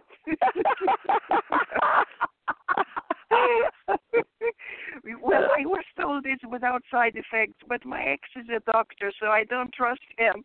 Right. it is basically without side effects. Okay, so I can take So nitroglycerin. so, no, it doesn't happen all the time. Just occasionally, when I called- get upset, I can notice that. Yes. Right. It's called stable angina, and it means that if you are stressed, either physically or emotionally, you're going to have some chest pain. And the nitroglycerin is an immediate remover of that pain, which helps you be less stressed. But I thought that I'm taking this uh, baby aspirin every other day, as the doctor said, and that would do the the. It is for for loosening the arteries, right? No, it affects the viscosity or the thickness of the blood. Oh, I see. So As a matter of fact, it else. is no longer considered good medical practice to have people take aspirin on a daily basis because the rate of death from hemorrhage from the aspirin is far greater than the number of people who would die if they didn't take the aspirin. Uh, I take it only baby aspirin. Is that I'm not saying that there's anything wrong with it. I'm just saying that it is going out of fashion because the studies are very conclusive that overall aspirin causes more death than it prevents. oh? Well, of course I'll stop taking it if I get the nitroglycerin. That I would- wouldn't say that you have to stop taking it, and you might want to take it, but do be aware that it can cause bleeding and it can cause internal bleeding, which you can't see. No, I don't want that. So, um, the the the motherwort would be um, an option, and uh, nitroglycerin. Whatever if- you know, whatever movement you can do. I get very movement, of course, is the real key to cardiac health. And I remind us again of the wonderful talk I went to by the herbalist um, Christopher Hobbs, who uh, said to us that he was invited to talk about herbs for heart disease at a big medical conference, and he was, you know, really freaked out. So he like really studied up on it. And he said, she looked at us and he said, You want to know what the one most important thing is in having a healthy heart and not dying of a heart attack? And we all went, Yes. And he said, Fiber. Fiber? Fiber. Oh, fiber. F I B E R, fiber. Yeah, I heard fiber. Mhm. So that's that's if I was concerned about my heart or my heart health, that's what I would do is I would, you know, get out the books or go on the internet and I would say what has lots of fiber and what has lots of fiber that I would like to eat. Sure, beans have lots of fiber, but maybe I don't want to eat lots of beans. What else has lots of fiber besides beans? Fruit has lots of fiber. Ah, dried fruit. I can certainly add more dried fruit to my diet. So take a look what has a lot of fiber in it and see what you can add. I don't know. Fruits Take a look. vegetables. Find a book, go on the internet, say foods high in fiber on the internet. You'll be able to do it. All and I'm going to say green blessings and bye bye to Tanya. Thank so you. Thank you. can introduce Nicole Moore. She's a home birth mama She's given birth to two. And right now, she's living in the forest by the sea in an off grid mud brick house that she built with her partner. And I'm curious to know where that is on the planet. So when she's talking I'm going to ask her that. Nicole is all about conscious evolution. She knows that when we collectively recognize how vulnerable a baby is, through exploring our own vulnerabilities from this period and looking at the lifelong impact of the limbic imprint, the more care we will take in our birth practices and so be able to bring beings in in a way that makes our species flourish, our connection to the earth and each other thrive, and that is aligned with an evolutionary perspective. Nicole is committed to spreading the message that we have the ability to positively influence our offspring's capacity to love, cherish, protect, and surrender to each other, and to live in an interconnected, harmonious life at one with each other and the earth. Welcome to the show, Nicole. Show, Nicole.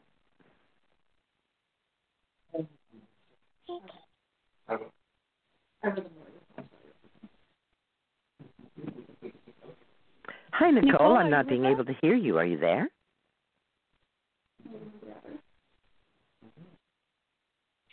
So I'm hearing a message from her that she's trying to get through, Susun.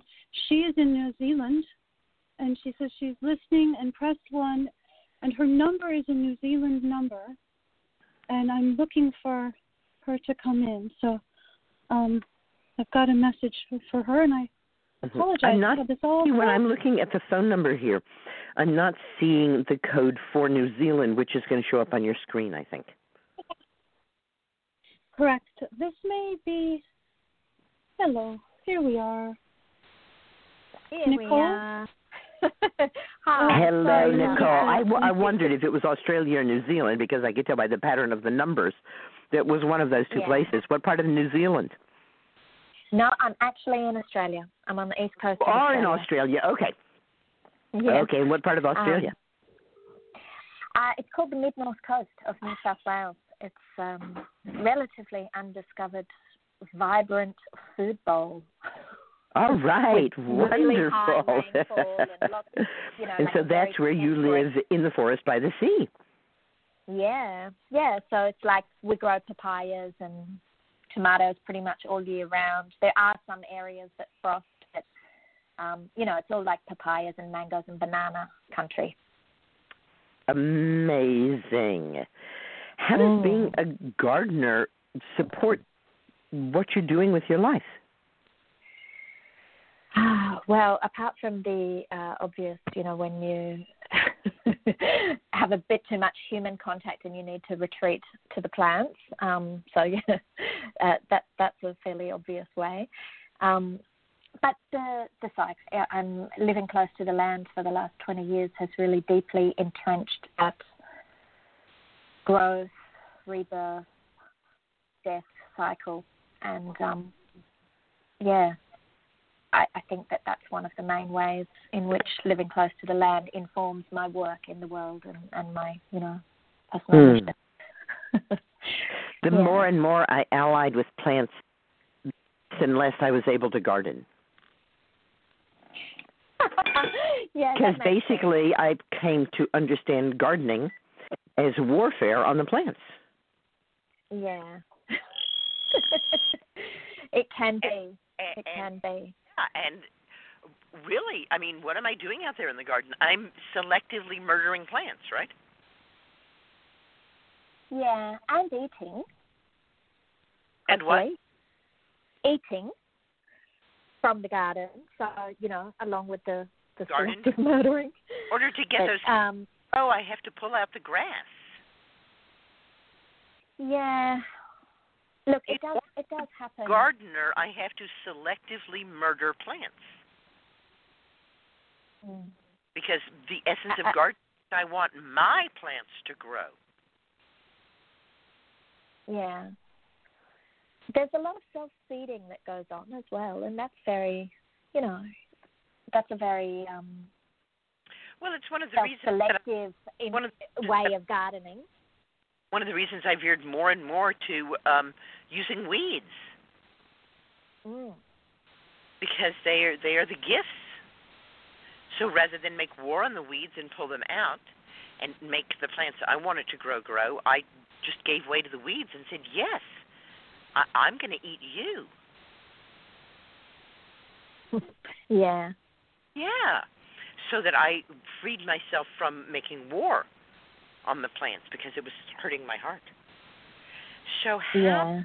how does gardening interconnect with child raising or childbearing? Well, um, my own personal experience of, uh, you know, or initial experience of that, beyond also using herbs and things in my pregnancies, was giving my children their first meals from the garden was quite possibly one of the most satisfying experiences of my life. And it was, again, the papaya, bananas, and pumpkins, uh, all from the garden that was there amongst their first foods. So that's one way that that was yeah personally just very very satisfying and then the um the cycles that i mentioned from myself that awareness is also absolutely amazing for them to just grow up entrenched in that and you know learning how to delicately take something from a plant so that uh, the rest of the plant isn't damaged in any way or you know that kind of thing. I think it's very there's a lot of lessons from the garden for children and it's just a beautiful way um, to kind of live in symbiosis because they're generally pretty entertained in the garden too when they're very young and, and that's quite helpful you get a little bit of time to um, yeah do whatever it is you like to do in the garden you know, just gardening and living off the grid and this mud brick house. This is kind of like it, just kind of like leftover from the 70s. it, it's, it does seem a little bit like that doesn't it um, I, I think that Say that um, believe me, they do, Nicole. I always say to them, "Yeah, what have you produced that's been anywhere near as good?" mm, I mean, yeah that what we put on the planet in the late 60s and through the 70s is still going strong because it was real good. So I'm all. um, what does it What does it mean to you that you live off the grid? Does it simply mean that you don't get your electricity from the grid, but that you provide your electricity in some other way, or does it mean that you live yes city? um, I didn't quite catch the last bit. My daughter's trying to ring me. Excuse me for just one second. I'll ask my son to text her. Darling, could you text me, Annie, and tell her mum's busy calling because it's interfering with the call? Thanks, darling. And just check if she's all right. I'm sure she is. Um, back to you, Susun. We were talking about was- the um, the power source. the grid Yes. because I have found that the specifics of that can vary. The words are quite clear living off the grid, which means you're not getting your electricity from the grid. And I've been in places that live off the grid, and they have, you know, enough lead acid batteries to poison the entire environment to produce their electricity. And I'd rather see them to the grid. Mm. Yeah. Living off Um, mean you don't use electricity? Does that mean you produce your own electricity? What does that really mean? Uh, we do produce our own electricity with solar panels, but of course there's elements of the panels that aren't the best either, as well as the batteries. Um, Why, that's why we're killing people in Afghanistan to make those solar panels, you know. oh, There are rare earths that are only found in Afghanistan that are used in solar panels. right. Wow. I haven't heard about that. That sounds dramatic. I'll have to look it up. Solar industry for a year until I got so disgusted by it that I had to leave. Mm. Yeah. Well, look I'm for not- me. Um, the term off grid. But I'm also not saying that there's a reason for the grid. And the reason for the grid is that when an individual family produces their own electricity, it usually poisons the environment far more than if they were on the grid. Wow. Really? Yeah, Through what? Through the batteries. exactly. The Right. batteries, Well, there's. I mean, lots of different individual types of batteries.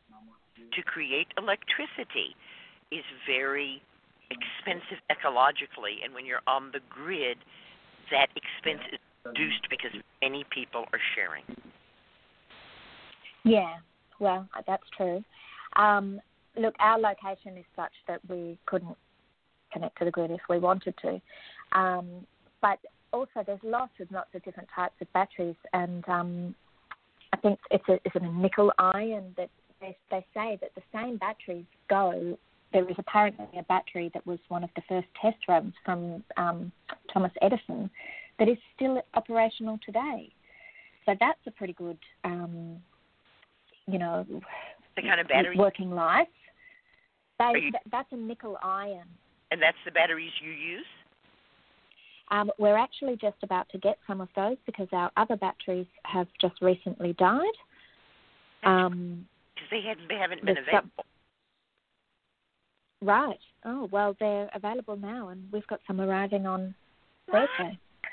so that's good, and I'm hoping that they'll last, you know, a good couple of hundred years for our household. But who knows?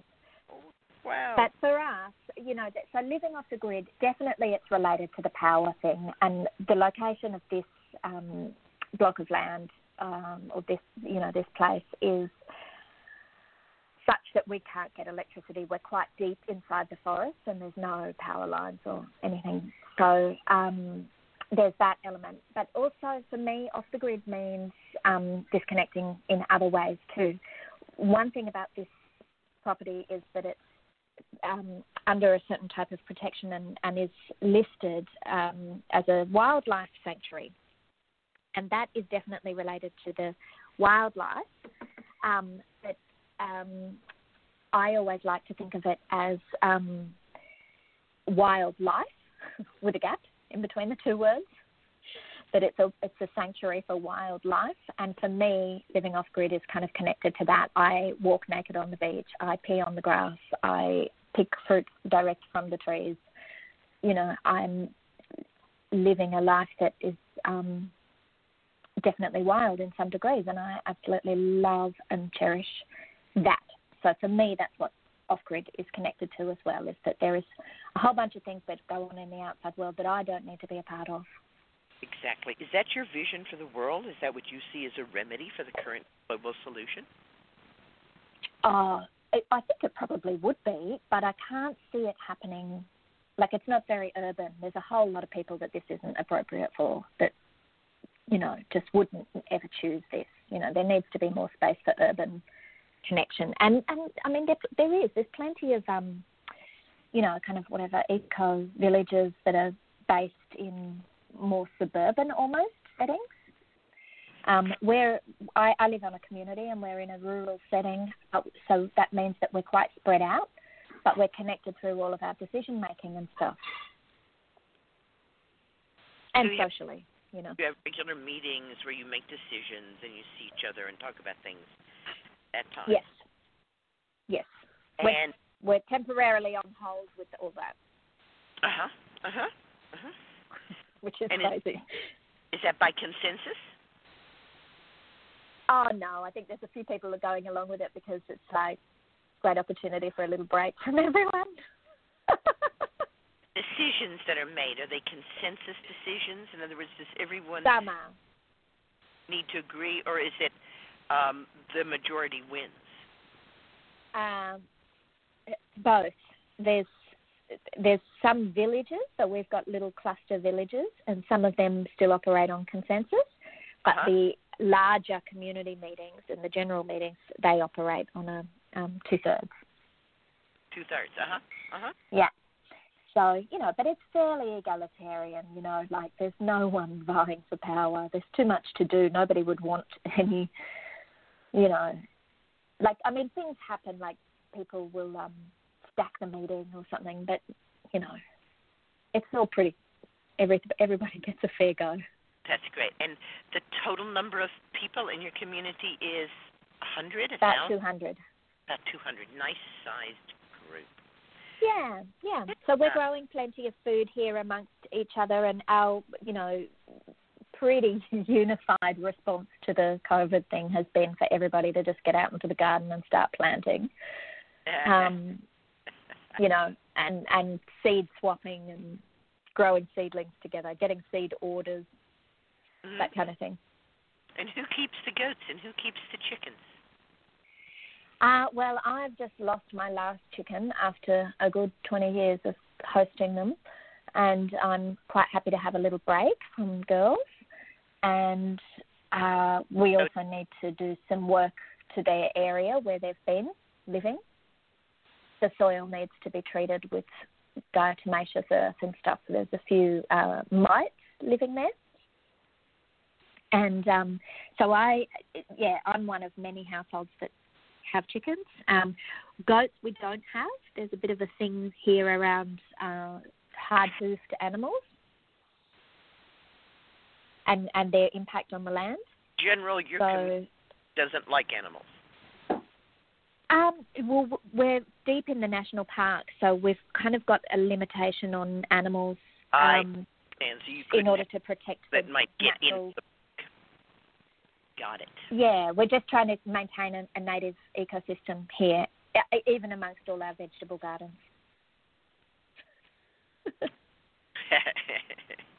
so, do you have a vision about what's happening or what will happen, or share more about what what you're seeing? Yeah, well, as I was listening to you read out my bio, I realized, gosh, it's so um, such a grand vision, you know, of humanity thriving. I, I do believe it's possible. Um, I do believe we are collectively carrying a whole bunch of old wounds and, you know, baggage of various kinds that um, doesn't make it easy for us to work together. So, you know, of course, with the COVID thing, there's all this big discussion about, you know, now's our time to turn things around. And one of the things that we really need to do to turn things around in whichever way, be it, you know, our social issues, our environmental, um, you know, tragedies that need to be reversed, all the things that need to happen on so many different fronts for humanity to make this place um, heaven on earth, you know, that it can be and that it is, you know, that it really is. Like, I'm not saying it's not. Um, but in order for that to be sort of more widely available for the people that live on this planet, we've got a lot of work to do together. And one of the things that stops us from working together is birth trauma. You know, for the last 70 years, people have been born with a lot of suffering, you know, and a lot of unnecessary um, interventions and sort of medicalizations of their experience, which often, not always, but more often than not, resulted in various types of separation really, really early on. And, you know, the premise with which I offer this particular branch of work for the world is that um, the way we are born has a really deep impact on the way we live. And if I've got a vision of togetherness and working together, um, going back to the core root of our capacity to do that or not means looking at birth trauma. So that's kind of where I put my energy out in the world. And, um, you know, I'm hoping that definitely the tide is turning. There is a really big wave, a big groundswell of people who know that it's important to bring babies in well. You know, the, the, um, as you said earlier, you know, what came in in the 60s and 70s was good and pure, and likewise with the resurgence of the natural birth movement that, that began in that time and is still alive and well and thriving and growing, especially now with COVID, which is fantastic. There's more and more women turning to home birth. Um, but so many people are actually um, understanding now that birth is important, and that's great for moving forward we also need to address our own wounds because as the kind of you know adults steering the ship right now, um, we also need to work together, not just our children in the generations to come. You know, we don't want to leave the entire mess for them. So that's my vision. Does that make sense? It absolutely does. You know, I have I have a very fairly ordinary birth story. Um, my mother was allowed to labor up until when she got to transition, and then she was told that the pain would get too bad for her, and she was knocked out. And so I was, you know, pulled out of her by forceps and wrapped in white and put in a white crib in a windowless white painted room. And so I went from, as you said, you know, heaven on earth, being inside my mother, having everything I needed provided to me, to suddenly having nothing. Mm. Not and even, no visual stimulus either. right, not even her presence. And so, with the help of my teachers, I went repeatedly back to that room and I cut a hole in the wall so that I could see I have to admit, Nicole, when I first cut the hole in that wall, there was nothing outside. Not even like a lunar landscape. Nothing. I mean, just nothing. Then I actually had, you know, the whole scene out there for little baby Susun to say, "Hey, life is abundant. Life is rich. Mm. Life is not about deprivation and not getting anything." So I think that certainly. Um,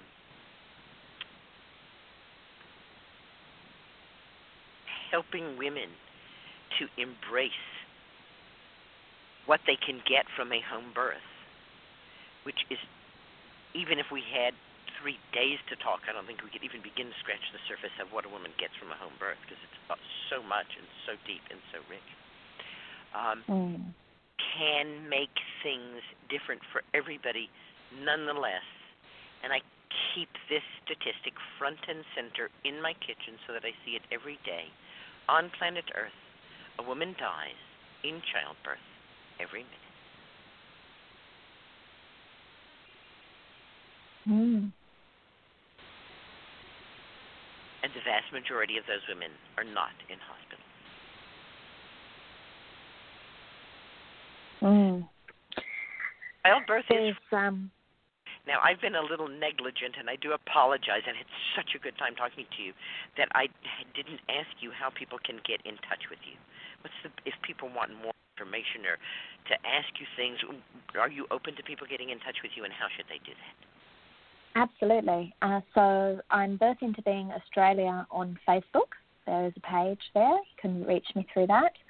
Uh, it's just Birth Into Being at, on Instagram. And my website is birthintobeing.com.au. Uh, my website deals specifically with pregnant women, and then there's the birthintobeing.com website, which looks at the wider implications of birth trauma for our culture. And you know that is absolutely pumping full of videos and articles and things that explain the basic premise that I mentioned before that the way we're born impacts the way we live, and and that it is workable and malleable, as in your story, Susun, uh, cutting a hole in the wall. And there's lots of lots of amazing um, journeys we can go on to free ourselves from that initial birth trauma. And yeah, that's what I love doing. Yes, and um, tell us a little bit about your children and how um, their births have impacted their personalities and their ways of being in the world. okay, so my son, who is now 17, uh, almost, well, he's going to be 18 in September, uh, we believe he was conceived down at the beach. And um, he was born in water here at home. And uh, our house wasn't built at that time. So I'm looking over into my kitchen right now, and um, we actually had a teepee set up there with a big bath and a beautiful fire and a mattress and everything in there. It was huge teepee. And um, he was born in water there and basically spent easily like the first six years of his life on the beach. And he's still doing that. He's a wildly enthusiastic hunter at the moment, and um, he goes spearfishing all the time. So, and diving, where he plucks crayfish out of the rocks and brings them home for dinner, which is always welcome. Um, and my daughter was my second birth, and that was remarkably fast. Like it was an hour and 20 minutes from Godawo, and I didn't actually make it into the birth pool for her whereas my son's birth was a 21 hour kind of epic rite of passage number, you know, in and out of the birth pool, various levels of surrender. Um, but my daughter's birth was fast and yeah, I was alone for most of it actually, um, because we didn't imagine how fast things were moving, and there was a few things that needed to be done. My the, the pool wasn't filling up, and so my partner had to go down to the dam and pump up some extra water to get some more, um, you know, the weight of the water flowing. Um, and yeah, I just feel like I'm still paying forward to some degree the um, powerful effects of that those births on my consciousness. I wouldn't be doing what I'm doing today, you know, doing interviews, um, doing workshops, doing crazy Facebook videos. um, you know, I run online courses and things like that, and you know, you have to sort of push through various levels of um, inhibition and overculture kind of influence to do those things. And I strongly believe that my birth and then going on to study with this limbic imprint recoding and all the amazing processes I've done on my journey within this body of work, um, it's allowed me to do all this kind of stuff, you know, to sit and talk to a stranger on the other side of the world and know that there's a bunch of people listening. and it's given me conviction. More than anything, I have deep, deep, deep conviction. You know, those births were absolutely, um, absolutely incredible, mind blowing, you know, for, for all the best reasons of um, of a uh, physiological birth. You know, all the hormonal gateways were thoroughly moved through, um, culminating in a massive dose of oxytocin, which just was absolute bliss, absolute bliss. Um, and like, needless to say, both my darlings are um, incredibly strong alpha beings who are quite hard work to deal with. So those experiences of me tapping into my own strength have also been called upon repeatedly in my mothering. Interesting. Interesting. I remember being at a midwives gathering and uh, was talking about my own story of giving birth to my daughter, which was very interfered with. And uh, this midwife was commiserating with me, and she had a, babe in arms with her. And she said, Oh, you know, but that, you know, my babe and I, she was home birth and she's been with me. You know, she hasn't been away from me a second in that whole time, and we just know each other intuitively. And, you know, she hardly ever cries, and everything is wonderful. And three hours later, she comes downstairs with a screaming infant who has just started teething and says, Will someone take this child from me before I swing it by its heels and bash its head in? And I had to laugh to myself that even a home birth does not guarantee that you can deal with the screams of your teething infant. oh, absolutely not. it's you know, I mean that transcendent bliss is like fantastic, but I I'm sure that um yeah, it's understood that it's a moment. Right. All the normal challenges and um everything mm. exist beyond that but it absolutely takes, amazing moment takes you over that place where women are now experiencing depression. Yeah, look, it just it definitely gives you a, a massive hormonal kind of um, injection, for want of a better word. Um, you know that does sustain you for months. Mm-hmm. Um, it, saying that, you know, there's still lots and lots of challenges, and especially when you get to all those milestones of teething and so on. Yeah. You know, you still get sleepless nights. You still get, you know, arguments with the partner and so on. But I, I believe that um, those experiences have given me a, an element of strength that you know I know that I have consciously called on. Yes, I love it when Jean Shinoda Bolen was asked, "Why did you write Goddesses in Every Woman?" She said, "I was giving birth and I realized that I was every woman, and that every woman was a goddess." Mm. And after you know, it yeah. just so succinct, right? What were you doing? I was giving birth, and I suddenly realized, whoa! Look at how many women have done this, and we're all the goddess. Oh my gosh! Let's talk about it. Nicole Moore, what a delight to talk to you tonight. And we have gotten to the very end of the show in which I ask you, what would you like to leave in the hearts and the minds of everyone who's been listening to you?